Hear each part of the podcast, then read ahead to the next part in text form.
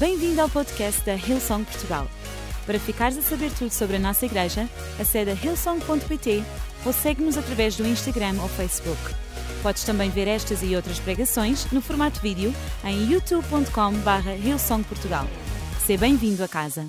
Abra sua Bíblia, por gentileza, ou ligue a sua Bíblia, em Filipenses, no capítulo 1, no verso 6. Eu quero compartilhar, eu creio que eu tenho a palavra de Deus para vocês nessa manhã. Mais do que apenas um ensino, uma instrução, uma orientação, algo que talvez venha na hora certa, acompanhado de uma liberação de Deus que provoque, instigue e fortaleça a sua fé. Filipenses capítulo 1, verso 6. A partir desse texto, que eu quero tomá-lo tanto como ponto de partida, como uma espécie de trilho para a linha de pensamento, é, eu quero repartir o que Deus colocou no meu coração. Vamos lá. O apóstolo diz: Estou plenamente certo de que aquele que começou boa obra em vós há de completá-la até ao dia de Cristo Jesus. Se não for pedir muito, eu gostaria que você repetisse esse texto comigo. Estou plenamente certo de que aquele que começou boa obra em nós, isso é uma aplicação pessoal, há de completá-la até o dia de Cristo Jesus. Agora, mesmo se você esteja brigado com o vizinho à sua direita ou à esquerda, eu gostaria que você virasse para alguém e falasse para ele: Estou plenamente certo de que aquele que começou boa obra em tua vida há de completá-la até o dia de Cristo Jesus. Glória a Deus. Algo que eu e você precisamos entender é que esse texto não fala apenas de algo que Deus faz ou do que Ele fará. Normalmente, aquilo que Deus faz é uma extensão, ou deveria ser visto como uma extensão de quem Ele é. Por exemplo, foi citado aqui anteriormente, Hebreus 11,6, que diz: sem fé é impossível agradar a Deus. O texto diz: Pois aquele que se aproxima de Deus deve crer que Ele existe e que ele é galardoador de todo aquele que o busca. A Bíblia não apresenta o ato de galardoar, de recompensar, de abençoar, apenas como algo que Deus faz. A Bíblia se refere a isso como parte daquilo que Deus é. Porque normalmente o que ele faz é uma extensão de quem ele é. E nós precisamos aprender a olhar para aquilo que Deus faz como uma espécie de revelação do seu próprio caráter. Eu, particularmente, acredito que nós precisamos de um olhar correto para Deus a partir dessa declaração de Paulo. Quando ele diz, estou plenamente certo, convicto, né? tomado assim da mais absoluta convicção, significa que eu e você precisamos ter nesse tipo de declaração mais do que uma informação que nos norteia, nós precisamos ter uma convicção que nos move.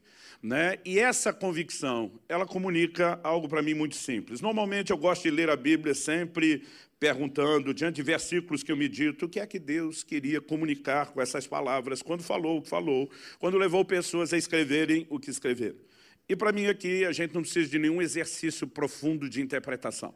O texto fala da clara intenção, não só disposição, mas da clara intenção de Deus de concluir aquilo que ele iniciou, de terminar aquilo que ele começou. Provavelmente é por isso que em Hebreus 12, 2 a Bíblia se refere a Jesus como o autor e o consumador da nossa fé. Porque ele não apenas dá início, mas ele trabalha para que aquilo que ele começou seja concluído. E com essa perspectiva de um Deus que não apenas faz terminar o que começou, mas que isso tem a ver com o seu caráter, eu gostaria que nós pudéssemos ter um olhar diferenciado para a pessoa de Deus nessa reflexão. O grande escritor Tozer dizia que uma concepção correta sobre Deus é fundamental não apenas para a teologia sistemática, mas para a prática da vida cristã. Entender a pessoa, o caráter de Deus nos norteia. Então, em cima dessa declaração, eu quero te apresentar que a, um entendimento de que a fé e a confiança, elas se apoiam no caráter de Deus. Não apenas no que ele faz, não apenas no que ele disse, mas principalmente em quem ele é.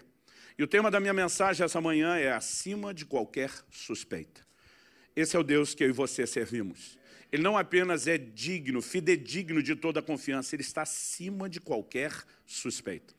E para construir essa visão, eu gostaria de dar uma volta e primeiro começar falando de exemplos bíblicos que nós precisamos considerar quando vamos pensar no assunto. Porque mais do que só olhar a declaração, eu queria que você percebesse que é uma narrativa ao longo da Escritura, recorrente, repetitiva, que vem com outras roupagens, que sempre parece estar batendo na mesma tecla, na mesma mensagem. E Paulo escreve aos Coríntios, e ele diz no capítulo 10, que essas coisas que aconteciam com Israel foram escritas para nossa advertência, para nosso exemplo de quem são chegados os fins dos tempos. Então, nós não devemos ler essa, esses registros do Velho Testamento apenas como se fosse né, mera menção da cronologia de um povo, ou um mero fato histórico. A Bíblia diz que essas coisas são para o nosso exemplo, são para a nossa advertência. Então, nós podemos aprender com eles. Em Romanos 15, 4, a Bíblia diz, tudo quanto foi escrito, para nosso ensino foi escrito. Então, precisamos, de fato, entender que o ensino não é só doutrinário, mas orientação prática. Então, eu quero que a gente possa dar um olhar rápido num erro que é repetitivo, que é recorrente no comportamento de Israel, o povo da aliança do Velho Testamento, para que a gente não erre como eles erraram. Depois disso, eu gostaria de destacar um segundo elemento a ser observado aqui na nossa reflexão, que diz respeito à parte de Deus nessa história e a nossa. Ou que lá no Brasil eu chamaria de os dois lados da moeda. Porque a declaração, aquele que começou a boa obra há de terminar, pode sugerir para alguns que Deus esteja trabalhando sozinho, que a gente não tem nada a fazer, Ele é que começou, Ele é que termina, e que tudo depende somente dEle. Eu quero te mostrar que na coerência bíblica, né, na harmonia dos textos, esse pensamento não se sustenta. Nós temos responsabilidades. Deus não quer apenas nos comunicar que Ele vai fazer tudo. Ele quer que a gente entenda que Ele vai fazer a parte dEle mas que isso provoque o entendimento de que nós precisamos fazer a nossa. Em terceiro e último lugar, eu vou trabalhar o que talvez seja o ponto principal da mensagem, o que significa confiar em Deus em termos práticos para o dia a dia. Então, dito isso, vamos lá. A respeito dos exemplos, em 1 Coríntios, no capítulo 10, eu quero inicialmente ler do versículo 1 até o 6. Se você quiser deixar marcado esse texto, daqui a pouco, mais à frente, nós vamos voltar e continuar a ler aonde paramos, do verso 7 depois até o 13.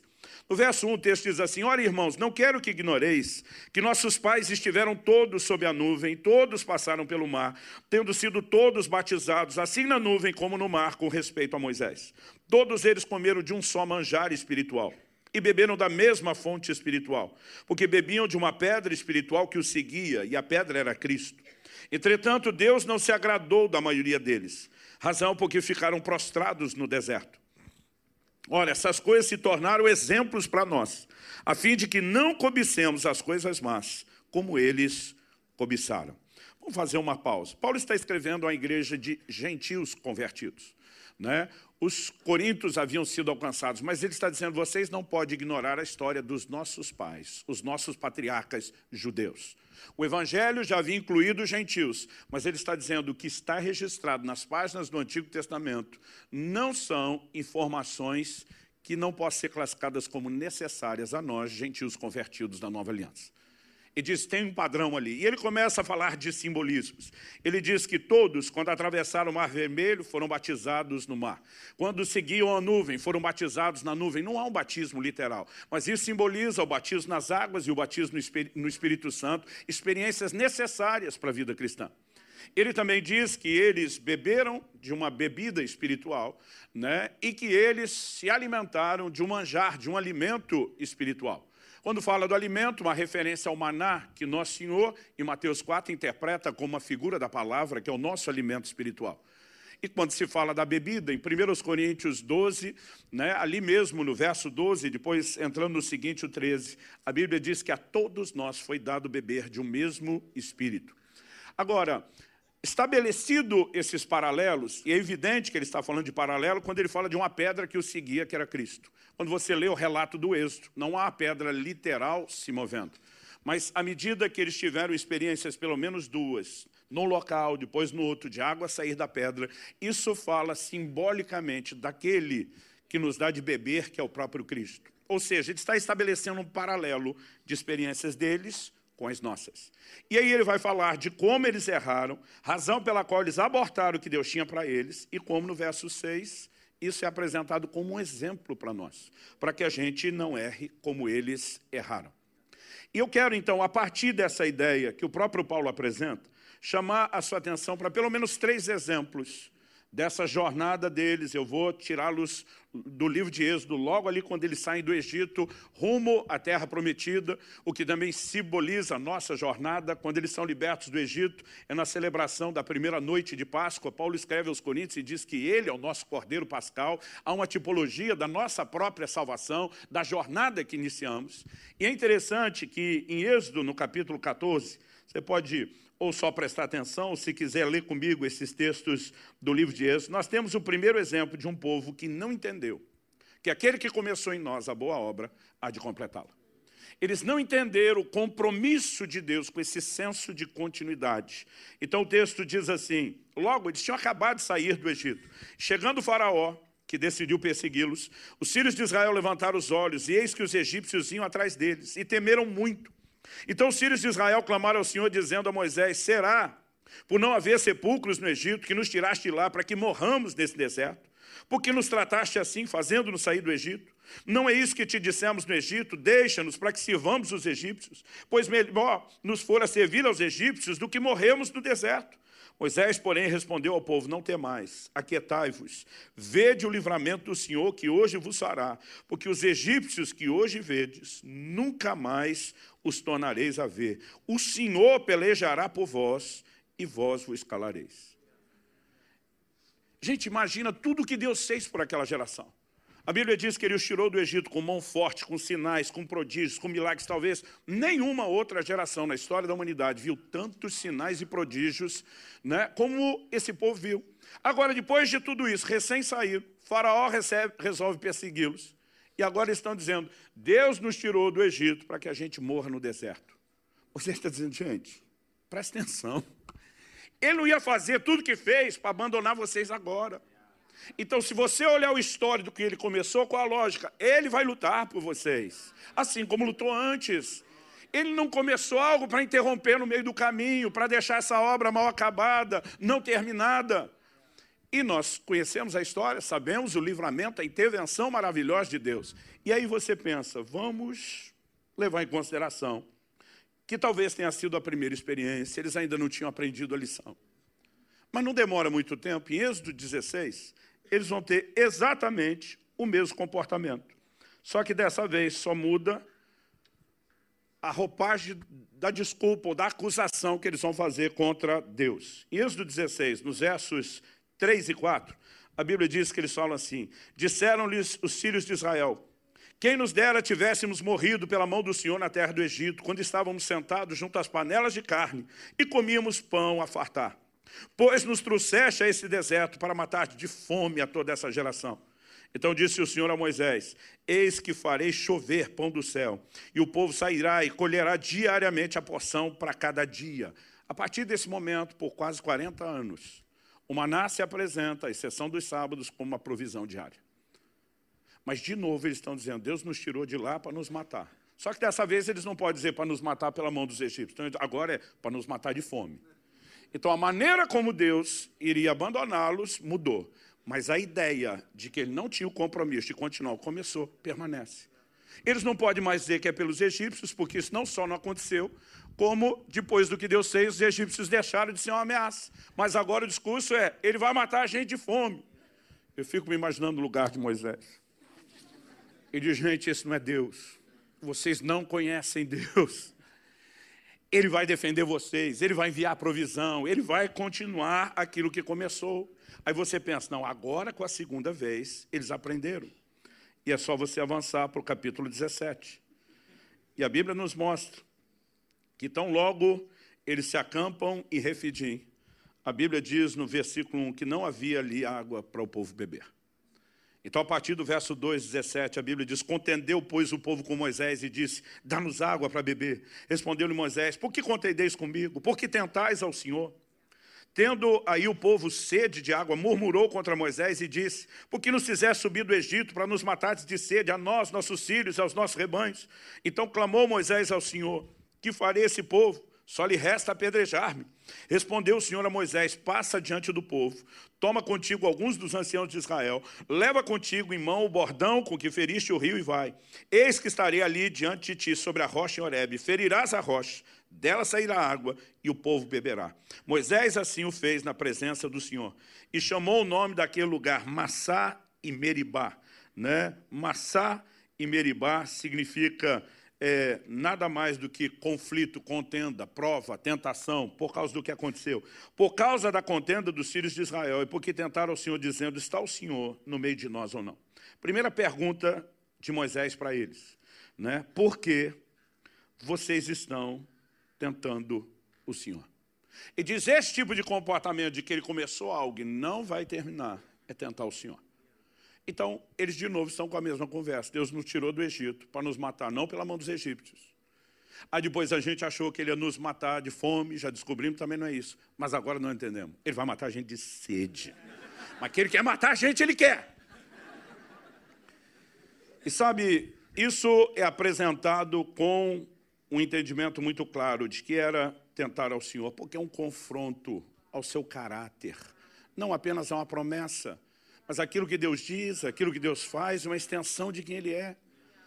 E sabe, a Bíblia está nos apresentando esses exemplos para que a gente não erre como eles. A pergunta é, será que eu e você, que ficamos meio chocados com o comportamento desses né, santos do Antigo Testamento, não estamos, de alguma forma, em algum momento, repetindo de uma forma mais contemporânea, contextualizada, o mesmo comportamento. De acreditar que porque determinadas dificuldades surgiram, parece que Deus tornou frágil seu compromisso de terminar aquilo que começou. Será que muitas vezes não é o tipo de pensamento que se instala na minha e na sua mente, que nos leva à dúvida em vez da confiança, que nos leva à descrença em vez de uma fé forte, né, que se baseia no compromisso que ele tem? Então, se Deus está dizendo isso é exemplo para que vocês tomem cuidado, significa que o comportamento errado pode, não precisa, mas pode se repetir. E Deus está mostrando que pode justamente para que seja evitado. Então, a segunda coisa que eu quero chamar a sua atenção agora diz respeito à parte de Deus e a nós. Nós vimos se, por um lado, a Bíblia diz que aquele que começou vai terminar, e fala do compromisso dele de concluir o que começou. Isso não significa que necessariamente Deus esteja agindo sozinho. Outro dia eu vi uma pessoa dizendo assim, não, a palavra de Deus diz que ele é fiel, mesmo quando nós não somos. Quase como se isso significasse que nós não precisamos ser fiéis. Tipo, ele é, para que, que eu vou ser? E a declaração não é bem essa. Na verdade, o que eu e você precisamos entender é que Deus não muda quando nós somos volúveis. Isso não significa que nós tenhamos que ser volúveis. A Bíblia está dizendo, não pense que Deus age ou se move de acordo com aquilo que vocês costumam agir ou fazer. Ele é diferente. Não significa que a gente tenha que ser diferente em vez de imitá-lo. São coisas bem distintas. Então, por exemplo, me deixe te apresentar uma ideia de como a Bíblia faz uma clara distinção da parte divina e humana nesse processo de voltar a Ele de todo o coração, de santificar-se. Por exemplo, 1 Tessalonicenses, no, no capítulo 5, de 22 a 24, o texto começa sendo 22, abstenham-se de toda forma de mal. Quem foi ordenado se abster? Nós. Isso não diz respeito a Deus, é nossa responsabilidade. Eu e você nos abstemos de toda forma de mal. Mas o verso seguinte, o 23, diz, o mesmo Deus da paz os santifique em tudo então, uma parte da santificação é nossa, o comportamento, a decisão de se abster. A outra parte é de Deus, o mesmo Deus da paz o santifique em tudo, e que o espírito, a alma e o corpo de vocês sejam conservados íntegros e irrepreensíveis na vida de nosso Senhor Jesus Cristo. Agora olha o verso 24, que nos ajuda então a entender a forma de Deus agir com esse equilíbrio. Fiel é aquele que o chama, o qual também o fará. A palavra chamado na cabeça de muitos cristãos hoje está relacionada a ministério. Mas o maior uso e recorrência de chamado no Novo Testamento fala do chamado da salvação. Então a Bíblia diz, fiel o que vos chama, o qual também fará. Aquele que nos introduziu nessa caminhada não tem nenhuma intenção de interromper ou abortar o que começou.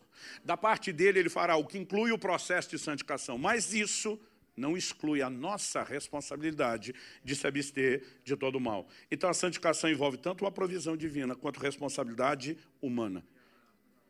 Com isso em mente, eu quero que a gente volte a ler o texto de 1 Coríntios 10, dessa vez a partir do 7. Então, lembrando do que ele já havia falado, para a gente não ignorar o que aconteceu com aquela geração, e que essas coisas eram exemplos para que a gente não cobisse as coisas más que eles cobiçaram. O verso 7 diz, não sejam idólatras, como alguns deles foram. Agora, toda a conversa diz respeito a comportamento. Não vos façais, pois, idólatras como alguns deles, porquanto está escrito, o povo assentou-se para comer e beber e levantou-se para divertir-se. E não pratiquemos imoralidade, como alguns deles o fizeram, e caíram num só dia 23 mil. E não ponhamos o Senhor à prova, como alguns deles já fizeram e pereceram pelas mordeduras das serpentes. E nem murmureis, como alguns deles murmuraram e foram destruídos pelo exterminador. Então vamos lembrar que anteriormente, no verso 5, ele diz que Deus não se agradou da maioria deles. E essa foi a razão pela qual eles ficaram prostrados no deserto. Deus quer continuar o que começou, mas não significa que as pessoas, da parte delas, não possam abortar o processo. Então aqui, de novo, a ideia se repete, ele está falando do nosso comportamento. E aí ele diz no verso 11, essas coisas lhe sobrevieram como exemplos, foram escritas para advertência nossa, de nós outros, sobre quem os fins dos séculos têm chegado. Agora, com essa ideia da parte de Deus é a nossa, ele diz no verso 12: Aquele, pois, que pensa estar em pé, veja que não caia. Nós temos a mentalidade de acreditar que a vida cristã é para a gente cair o mínimo possível, ou espaçando as quedas, significa que a gente está melhorando. Mas a Bíblia está dizendo que é para você cuidar para não cair. E é nossa responsabilidade. Eu, você, cada um de nós cuida para não cair. Agora, não significa que ao nos responsabilizar, Deus tenha nos deixado sozinhos, abandonados à própria sorte, desprovidos de recursos. Judas, capítulo único, verso 24, diz, Ora, aquele que é poderoso para vos guardar de tropeçar. O mesmo Deus que disse, fica de pé, não tropece. E diz, da minha parte, eu quero te ajudar, eu quero guardar. E aí o verso seguinte, 1 Coríntios 10, 13, para a gente encerrar aqui a leitura desse texto, diz, Não vos sobreveio tentação que não fosse humana, mas Deus é fiel e não permitirá que vocês sejam tentados além das vossas forças. Pelo contrário, juntamente com a tentação, vos proverá livramento, de sorte que a possais suportar. Então Deus está dizendo, fica de pé, mas eu te ajudo oferecendo o quê? Livramento.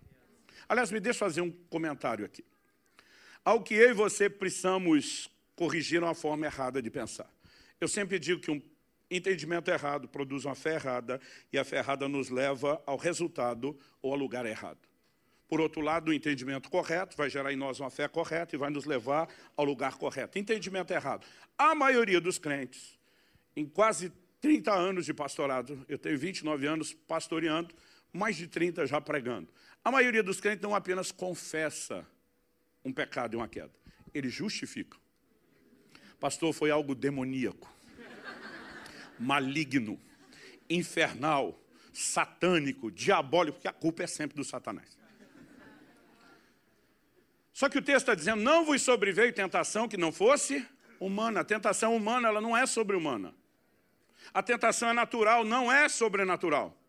Mas o crente, além de justificar, ele depois que vai confessar o pecado, já cometeu, ele vira teólogo, o que ele não era antes de pecar.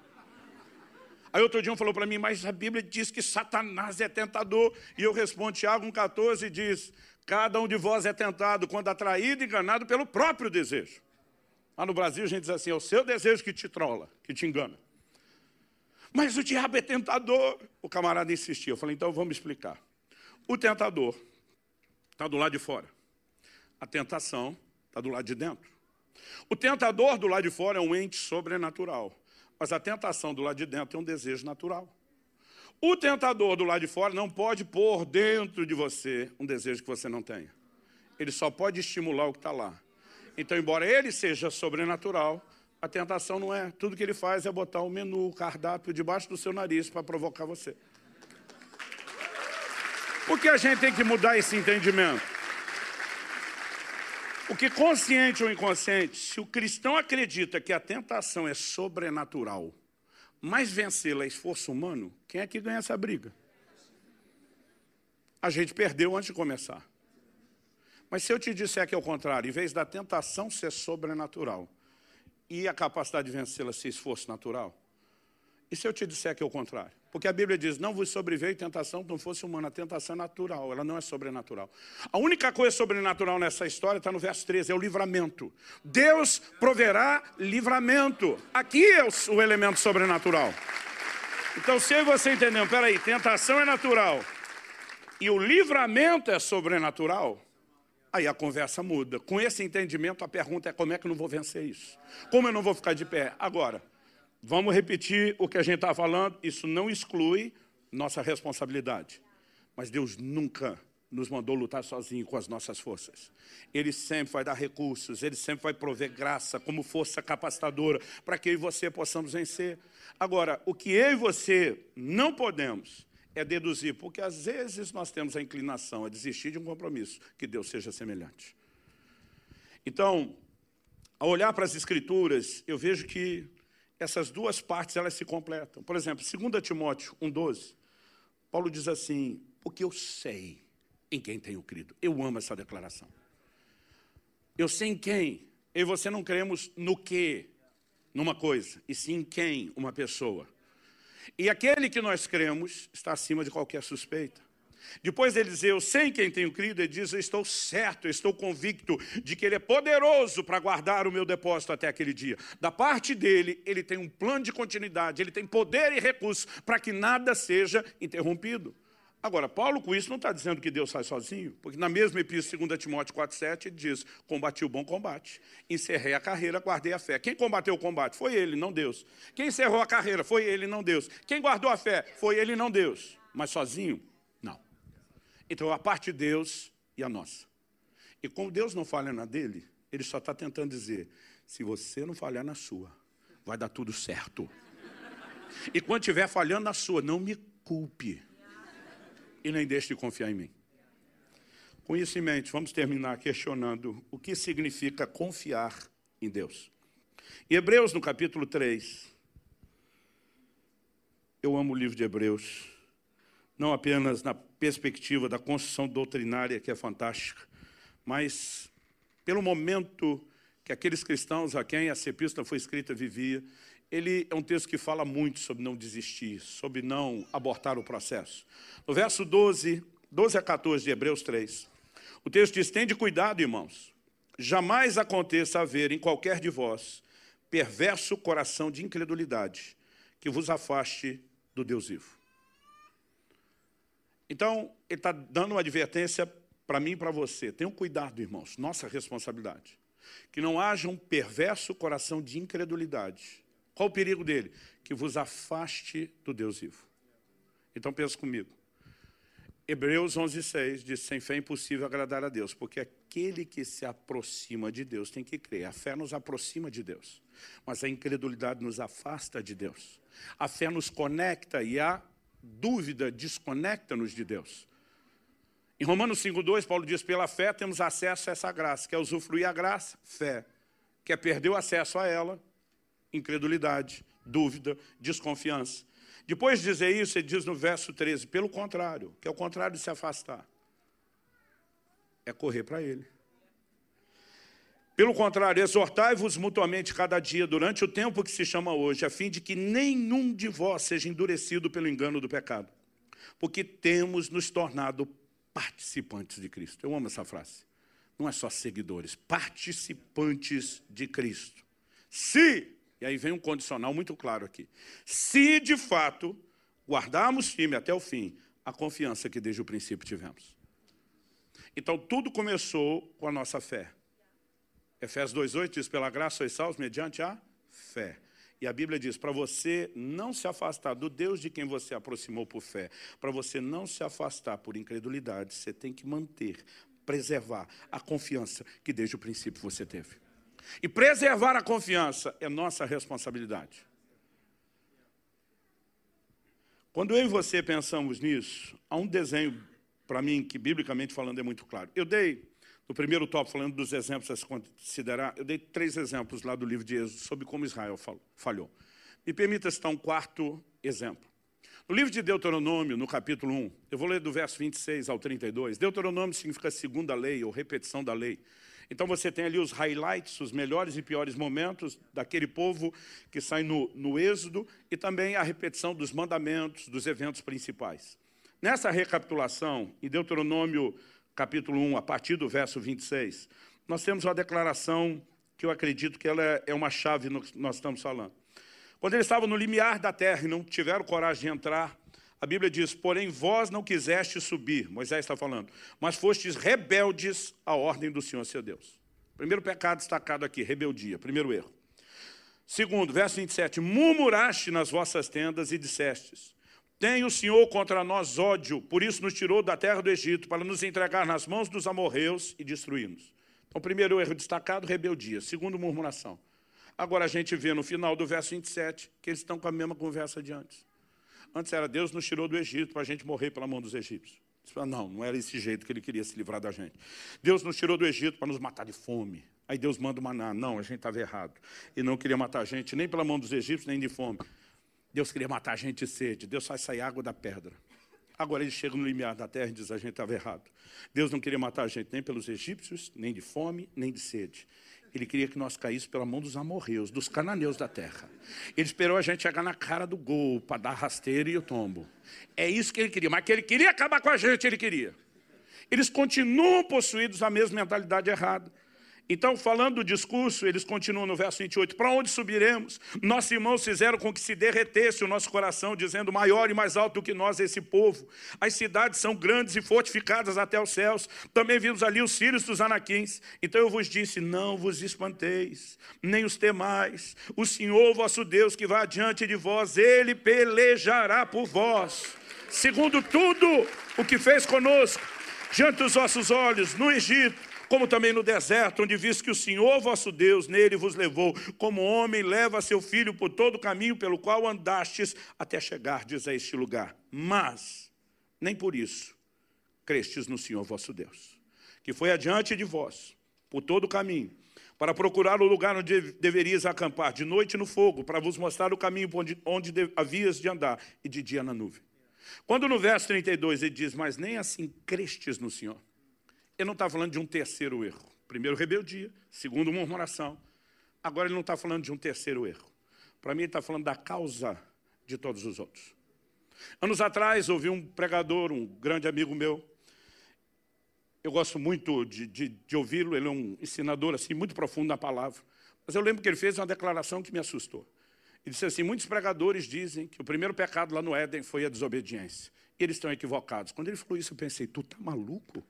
Você está doido? Todo mundo sabe que foi a desobediência. Deus mandou não comer, eles comeram. Desobediência, o que, que você está tentando inventar? Eu estou pensando na minha cabeça. E ele diz o seguinte: você deve estar tá me retrucando aí na sua mente que foi a desobediência. Mas ele diz: a desobediência foi o primeiro pecado externo. O interno foi a incredulidade. Se tivessem acreditado no que Deus falou, jamais teriam desobedecido. Mas quando o diabo chega e diz para não é bem assim. Deus, na verdade, está tentando privar você de algo melhor. Gente, é a mesma conversa até hoje. Você é instruído a se guardar de forma pura. E o mundo está carregando a voz maligna, dizendo, não é bem assim. Não é tão complicado. Deus está tentando te privar das coisas boas. É a mesma conversa até hoje. E, de repente, colocaram em xeque a credibilidade do que Deus falou. E quando a desconfiança, a dúvida entrou, há uma exposição para outras formas de erro e de pecado que são desdobramentos, efeitos colaterais da semente da dúvida da incredulidade. É por isso que a, a, a, confiança é tão essencial, ela é tão importante. E aí Moisés está dizendo, gente, ele pelejará por vós, olha o que diz, segundo tudo o que fez conosco, desde saímos do Egito e no deserto. Ele diz, olha para o padrão comportamental. Quando meu filho ainda era solteiro, eu botei ele num treinamento rigoroso, porque ele queria casar cedo. E ele ganhou uma bolsa de estudos nos Estados Unidos, e eu falei, olha, a primeira coisa que você tem que aprender é cuidar do seu orçamento. Um camarada não cuida do seu orçamento como indivíduo, não merece ter uma família para cuidar. Então você tem tanto por mês para viver. Isso aqui é o que você ganha do seu salário, isso aqui é aquele mantenedor, isso aqui é a ajuda que eu te dou para o modo de sobrevivência. Então você decida como vai viver. Você pode calcular, eu tenho tanto para comer por mês, dividir por 30, saber que você não passa daquilo, nunca vai faltar. Ou você pode fazer como eu faria. Quatro dias eu não como tão bem, no quinto eu lavo a alma. Eu me vim. Mas calcule. Porque eu falei para ele, se faltar dinheiro, não me peça. Porque eu não vou te mandar. Eu falei, o treinamento vai ser rigoroso. E você sabe quando seu pai fala, é que nem o decreto dos reis da média e da peça, não tem volta. Combinado, ele, combinado, pai. Primeiro mês tudo bem, segundo mês tudo bem. No final do terceiro mês ele me liga e diz, então, pai. Faltava três dias para acabar o mês. Eu falei, então o quê? Ele falou, será que o senhor não pode adiantar o dinheiro do mês que vem? Eu falei, mas ainda falta três dias. Ele falou assim, mas é só três dias. Falei, eu te digo mesmo, é só três dias você espera. Falou, o senhor não está entendendo a gravidade do assunto. Eu falei, então me informe. Ele falou, eu não tenho o que comer. Eu não tomei o café, da manhã, aqui é o pequeno almoço, né? Não tomei o pequeno almoço hoje, não almocei. E eu não tenho nada para comer esses três dias. O que, que eu falei para ele do outro lado da linha? Falei, então jejua. Eu sei que as mães, principalmente, enlouquecem quando eu falo isso. Eu falei, você já fez pelo menos dois jejuns de três dias na água, não morreu, não é agora que você vai morrer. Ele falou, pai, o senhor está de brincadeira. Eu falei, não estou não. Eu falei, você já saiu da aula aí. Agora você só tem aula segunda-feira. Ele estava lá no, no IHOP de Kansas City na época. Eu falei, vá para casa de oração. Se você não tiver força para levantar, fica deitado no chão orando. Interceda por mim que estarei comendo. Eu falei, não se atreva a chorar com a sua mãe. Que a sabedoria nos ensina algo. Você não conta esse tipo de coisa para a mãe. Esperei passar os três dias, aí fui conversar com a dona Kelly. Falei, seu filho é uma benção. Ela disse, não é? Falei, não é sério. Está sabendo que o menino fez mais um jejum de três dias, porque ela sabia dizer. Ela olha para mim e diz, glória a Deus. Eu falei para ela assim, tá certo que eu tive uma pequena participação nisso. Ela falou, você é um pai incentivador. Aí eu me senti mal. E dessa vez não foi incentivo, foi um comando. Ela falou, quando você sente Deus importante? Eu falei, eu meio que senti de mim mesmo. Ela já me olha, o que é que você ainda não me contou? Eu falei para ela, não surte. Seu menino já é maior de idade e está debaixo de treinamento. Eu falei, me doeu um pouco, não tanto quanto vai doer em você o que eu vou contar. Mas eu creio que foi uma direção de Deus. E eu falei para ela, eu falei, eu botei ele para jejuar, para ele aprender a não brincar mais com o orçamento. Nunca mais ele vai brincar com isso. Se eu socorresse ele na primeira todo mês, ele ia dar uma de folgado, como a gente diz lá no Brasil, e não ia aprender a lição. E eu falei, eu tenho certeza que Deus vai ensiná-lo, e me vinguei, falando para ele que meu pai falava quando eu era pequeno, e eu odiava ouvir isso meu pai. Um dia você vai me entender e vai me agradecer. Aqui em Portugal tem isso também? Ah, senti minha alma lavada, foi uma vingança. Por que eu estou contando isso? Dois anos depois, meu filho liga, já casado, para me agradecer. Pai, eu quero te agradecer. Falei, do quê? Tu me deve muita gratidão. Daquele jejum compulsório, forçado. Eu falei, o que, que houve? Ele falou, pai, eu consigo hoje entender com clareza que você me forçou, não apenas a aprender a ser um homem responsável, mas um homem de fé. Porque depois do jejum eu falei, ó, se acabar de novo, ele falou, agora eu posso te ligar? Eu falei, não, agora você é hora porque eu não vou te socorrer. Mas se por um lado você tem que aprender responsabilidade, por outro você tem que aprender a confiar em Deus. E alguns meses depois ele teve uma segunda experiência, só que faltava dois dias. Ele pensou, quem jejua três, jejua dois. Mas ele falou, pai, eu estava com uma fome. Eu estava orando, falei, Deus, eu tenho jejuado por amor ao Senhor, eu não quero fazer isso na mar. Obrigado. Então ele falou assim para Deus, o senhor pode mandar provisão. Ele ficou lembrando o que eu falava. Ele começou a orar, orar, orar. Eu pai, no início não foi lá aquelas coisas, mas depois de meia hora, a fé começou a brotar dentro de mim. E daqui a pouco o Espírito Santo falou no meu coração, vá para a fila do café agora. Ele falou, entrei na fila sem ter dinheiro. Ele disse, as pessoas foram sendo atendidas, e eu pensando, o que é que eu vou fazer quando chegar a minha vez? Ele disse, quando faltava um na minha frente para ser atendido antes de mim, ele foi pagar a compra dele. Ele virou, olhou para mim, olhou para o funcionário, olhou para mim e falou, tudo que esse menino pegar é por minha conta. Meu filho falou: Não, não, não, que isso? Falei: Meu filho, tu sem dinheiro esperando. E vai deixar passar? Ele falou: Eu fiquei constrangido, pai, eu não sabia o que ia acontecer. Aí o menino insistia que ia pagar, insistia que não, porque aí virou orgulho. E aí ele falou assim: Eu não vou perder tempo com você. Falou para o funcionário o que ele costuma comer e beber quando vem aqui. Porque meu filho tinha cedido, falou: Só um café preto. Ele falou, o que ele costuma comer? Aí ele falou, não, ele gosta desse tipo de muffin aqui, dessa, dessa forma. Ele pagou, pegou o troco, botou no bolso dele, falou, isso é o que Deus falou com você agora há pouco na casa de oração. Em um ano que ele ficou lá, em um ano, ele teve três experiências dessas. De comer sem dinheiro e ser socorrido de última hora. E ele nunca me pediu dinheiro. Aí quando ele liga para agradecer, ele falou, o senhor não me ensinou só a ser responsável, o senhor me ensinou a ser um homem de fé, eu falei, filho, faz dois anos que aconteceu e nós nunca conversamos a respeito do assunto assim, de forma mais profunda. Eu falei, o que é que você sentiu? Quando eu disse que não ia mandar dinheiro, ele falou, pai. Eu falei, foi raiva? Ele falou, não, raiva é muito forte, foi uma indignação. Primeira coisa que eu pensei, eu me fiz de vítima. Que pai é esse que não dá de comer para o próprio filho? Eu falei, a culpa era minha, não era sua que errou o orçamento. Ele falou, não, a culpa era sua. Eu falei, como você lidou com o problema? Ele falou, de repente, Deus me fez pensar: o seu histórico. A vida inteira o Senhor cuidou de mim. A vida inteira o Senhor me amou. A vida inteira o Senhor me apoiou. Não existe nada que desabone o seu comportamento comigo em momento nenhum. Por que essa única situação me faria interpretar você diferente do seu histórico? Quando ele falou isso, eu do lado de cá pensei, uau. E a hora que eu pensei, uau, o Espírito Santo falou comigo, conte essa história. E use isso como exemplo, quando você chamar as pessoas a confiar em mim. Mande elas lembrarem o meu histórico. Paulo diz: Eu sei em quem tenho crido, porque eu não estou preocupado com aquilo que vem, porque eu conheço as intervenções, eu conheço o histórico, a forma dele agir na minha vida. Moisés diz: lembra o que ele fez no Egito, lembra o que ele fez no deserto. Talvez você esteja vivendo um momento difícil hoje e seja hora de lembrar o que ele começou a fazer na sua vida na infância, na adolescência, na juventude, anos atrás, ou quem sabe, meses ou semanas atrás. Eu me lembro de um dia que eu acordei desanimado. Eu acho que isso não deve acontecer aqui na Europa, mas lá com os brasileiros acontece. O mundo parecia branco e preto em vez de colorido. Parece que Deus tinha saído de férias, não avisou a gente que estaria ausente.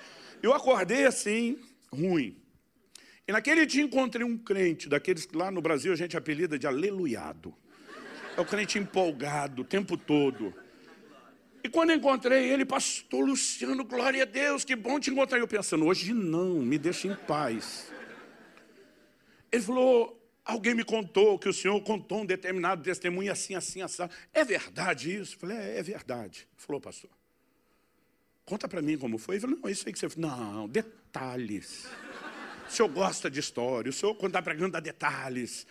E eu peguei, aumentei um pouquinho, e falou, pastor, isso não é o senhor. E eu pensando, se é para me livrar de você, eu vou dar os detalhes. Aí eu contei os detalhes. Ele, aleluia, glória a Deus, mas não foi embora. Ele falou, já que o senhor está disposto, e eu estava disposto nada. E essa outra situação? Aconteceu isso mesmo ou é lenda urbana? Não, lá no Brasil a turma me fala, Mário, uns testemunhos meus que eu nunca tive. Eles vão aumentando o negócio, eu falo, não. Aí ele me perguntou, isso é verdade? Porque às vezes eu tenho que desmentir. Aí falou, não, isso é verdade, esse finzinho só não foi. Conta para mim. Tentei falar, não, pastor, com detalhes. Aí eu contei a história toda com detalhes. Quando eu estou terminando a segunda história, tem uma coisa que começa a me empolgar. Porque eu lembrei da primeira. Eu lembrei da segunda. A segunda já fez me lembrar de outra que ele ainda nem perguntou.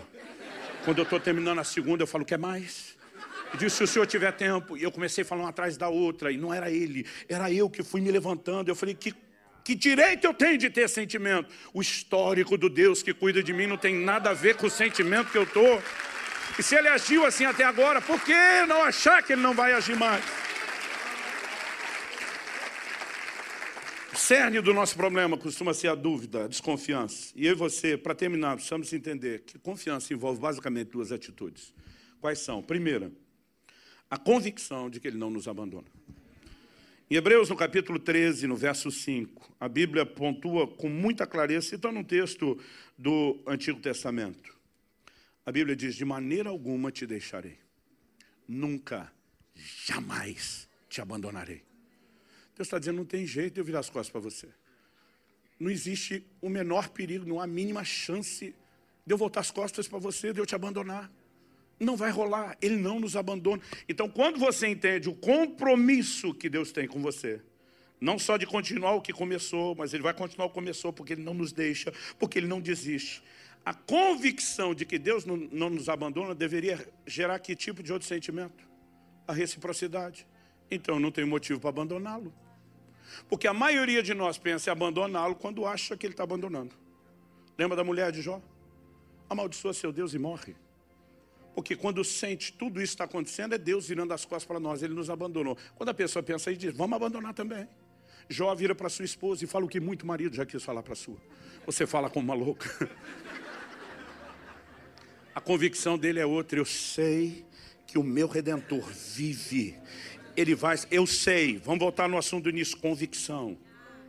O que meu Deus é, não será interpretado à luz do que aconteceu nesse momento. Ele vai se levantar, ele vai fazer algo a respeito. Sabe, diante das mesmas circunstâncias, sua atitude vai determinar o diferencial. Tem gente que usa a resistência de uma forma, tem gente que usa de outra. O carro de corrida tem aerofólio, ele usa a resistência do vento para ficar colado no chão. O avião tem asa, ele usa a mesma resistência para decolar. Se você vai viver colado no chão ou voar, não depende da resistência, depende da sua atitude. E nós precisamos ter um posicionamento firme de confiança. Quem está entendendo? Eu tive muitos amigos na adolescência desistiram de Deus. Os caras diziam, não, nós vamos pecar, nós não vamos conseguir, nós vamos cair. Quando a gente cair, Deus vai nos chutar, e nós estamos abandonando antes. Eu dizia, vocês estão doidos, gente. Eu dizia, se eu tropeçar e cair, Deus for me chutar, ele que chute com força, porque eu agarro no pé dele e não largo. Que ideia é essa? De desistir porque acha que ele vai desistir ou porque ele está desistindo? Se você entendemos que Deus não desiste, qual é o nosso posicionamento? Eu termino com Hebreus 10, a partir de 35 ao 39. O texto nos fala assim com a clareza inquestionável a respeito de algo que eu e você não podemos nunca, jamais negociar.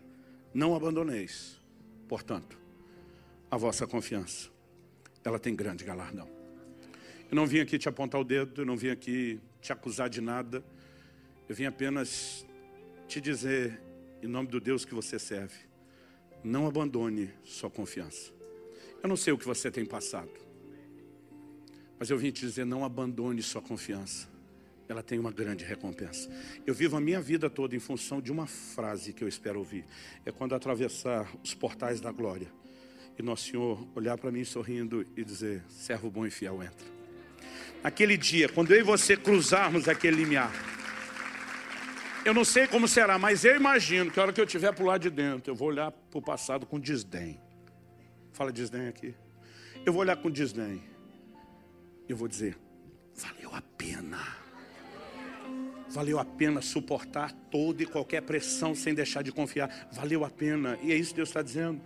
36, com efeito, tendes necessidade de perseverança, para que, havendo feito a vontade de Deus, alcanceis a promessa.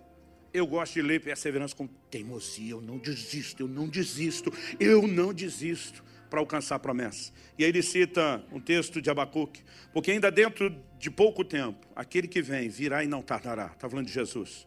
Todavia, meu justo viverá pela fé. Se retroceder, nele não se compraz minha alma. Nós, porém, não somos dos que retrocedem para a perdição. Somos da fé para a conservação da alma. Você poderia ficar em pé para parecer que está acabando? Preste atenção um instante. Nós vamos orar. Mas eu preciso te dizer uma última coisa. A nação de Israel está vivendo o clímax da apostasia em toda a sua história. Palavras de juízo estão sendo anunciadas. Eles começam a dizer: cessou a nossa esperança, acabou, não dá mais. Nesse momento, Deus levanta o profeta Jeremias para adverti-los. Jeremias 29, 11, Deus diz: Eu é que sei os pensamentos que eu tenho a respeito de vocês. Porque o povo está dizendo: Ah, Deus está pensando isso. Deus diz: Quem sabe o que eu penso sou eu. Então deixa eu dizer o que eu penso. Não invente você o que eu estou pensando. Não crie um pensamento em meu nome. Eles são planos de bem, não de mal, para vos dar um futuro e uma esperança. Na pior crise, na maior apostasia da nação, Deus está dizendo: vocês estão indo para o juízo, que é inevitável se não se arrepender, mas se arrepender eu não mudei, eu não vou desistir, eu não vou abandoná-los. Porque até juízo é visto como uma expressão de misericórdia, um ato de correção na vida daqueles que o servem. E diz: Eu quero é colocar vocês de volta no caminho. Se vocês voltarem para mim, nós vamos seguir adiante com o plano. Eu quero te encorajar a manter firme a sua confiança. Não desista dela. Nós nem sabemos se podemos dizer saímos totalmente da pandemia, estamos tentando acreditar que sim. Mas sabe, os problemas só vão mudando com o tempo. E vão surgir inúmeras circunstâncias que vão tentar te desanimar. Não abandone a sua confiança. Eu quero te encorajar, fique firme. Pastor Luciano, eu ouvi o senhor falar tudo isso, mas eu sou novo, minha primeira vez, uma das primeiras vezes aqui no meio de vocês. Como é que eu faço para ter essa fé que vocês estão falando? A Bíblia diz que Jesus é o autor e o consumador da fé. Para aqueles que já começaram, eu estou dizendo, não aborte, deixa ele terminar e levar até o fim. Mas para você que ainda não começou, se ele é o autor, não tem jeito de você ter essa fé sem colocar Jesus para dentro da sua vida primeiro. E não há melhor forma de terminarmos esse momento do que dar a você, que ainda não entregou sua vida a Jesus, uma oportunidade de trazer o autor da fé. Para viver essa fé intensa, sobrenatural, tudo começa com ele. Ou talvez você tenha se afastado dele. Talvez você tenha abandonado a confiança. Mas é importante você saber que Deus não desistiu de você, porque no meio do caminho confundido você acabou desistindo dele. E ele está te chamando de volta. E você pode ter uma restauração e um recomeço nessa manhã. Então, além do encorajamento aos que já creem, eu quero chamar aqueles que ainda não estavam fazendo isso ou pararam de fazê-lo a um recomeço. E para vocês, eu gostaria de fazer uma oração. Se você quer tomar essa decisão hoje de entregar sua vida a Jesus ou recomeçar reconciliando-se com Ele, eu quero que você levante sua mão e eu quero orar com você. Se senhor quer que eu levante a mão na frente todo mundo? Sim. Jesus disse: Todo aquele que me confessar diante dos homens, eu confessarei diante do meu Pai, dos anjos estão nos céus. Mas quem me negar diante dos homens, eu vou negá-lo. Isso não é para expor você, porque esse povo que está aqui não está te julgando, eles estão torcendo por você, estão orando por você nesse exato momento. Você pode dar um sinal com a sua mão. A gente quer se alegrar. A Bíblia diz que a festa nos céus quando um pecador se arrepende. E se você estiver tomando essa decisão, estou vendo várias mãos levantadas. Deus seja louvado. Eu vou pedir que você ore comigo. Confessar é declarar, reconhecer algo. Vamos fazer uma oração. Se depois de eu falar, você entende, eu posso repetir o que ele está dizendo com sinceridade. Ele está me ajudando a falar o que eu quero, o que está dentro de mim. Eu quero que você diga em voz alta. Diga comigo, Senhor Jesus. Eu entrego a Ti o controle da minha vida. Reconheço minha condição de pecador. E reconheço que o Senhor é o meu Salvador. Hoje eu invoco o teu nome e a salvação que há nesse nome. Eu oro por recomeço. Eu oro por mais do que perdão. Eu oro por transformação, por uma nova vida.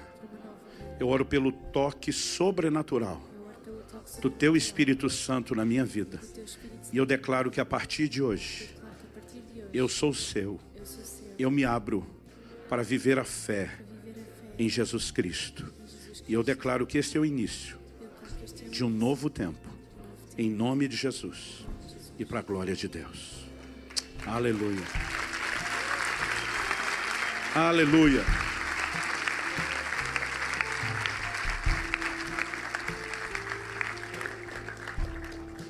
Esperamos que a mensagem de hoje te tenha inspirado e encorajado. Se tomaste a decisão de seguir Jesus pela primeira vez, acede a hillsong.pt Jesus para dar o teu próximo passo. Te lembramos que podes seguir-nos no Facebook e Instagram para saber tudo o que se passa na vida da nossa igreja. O melhor ainda está por vir.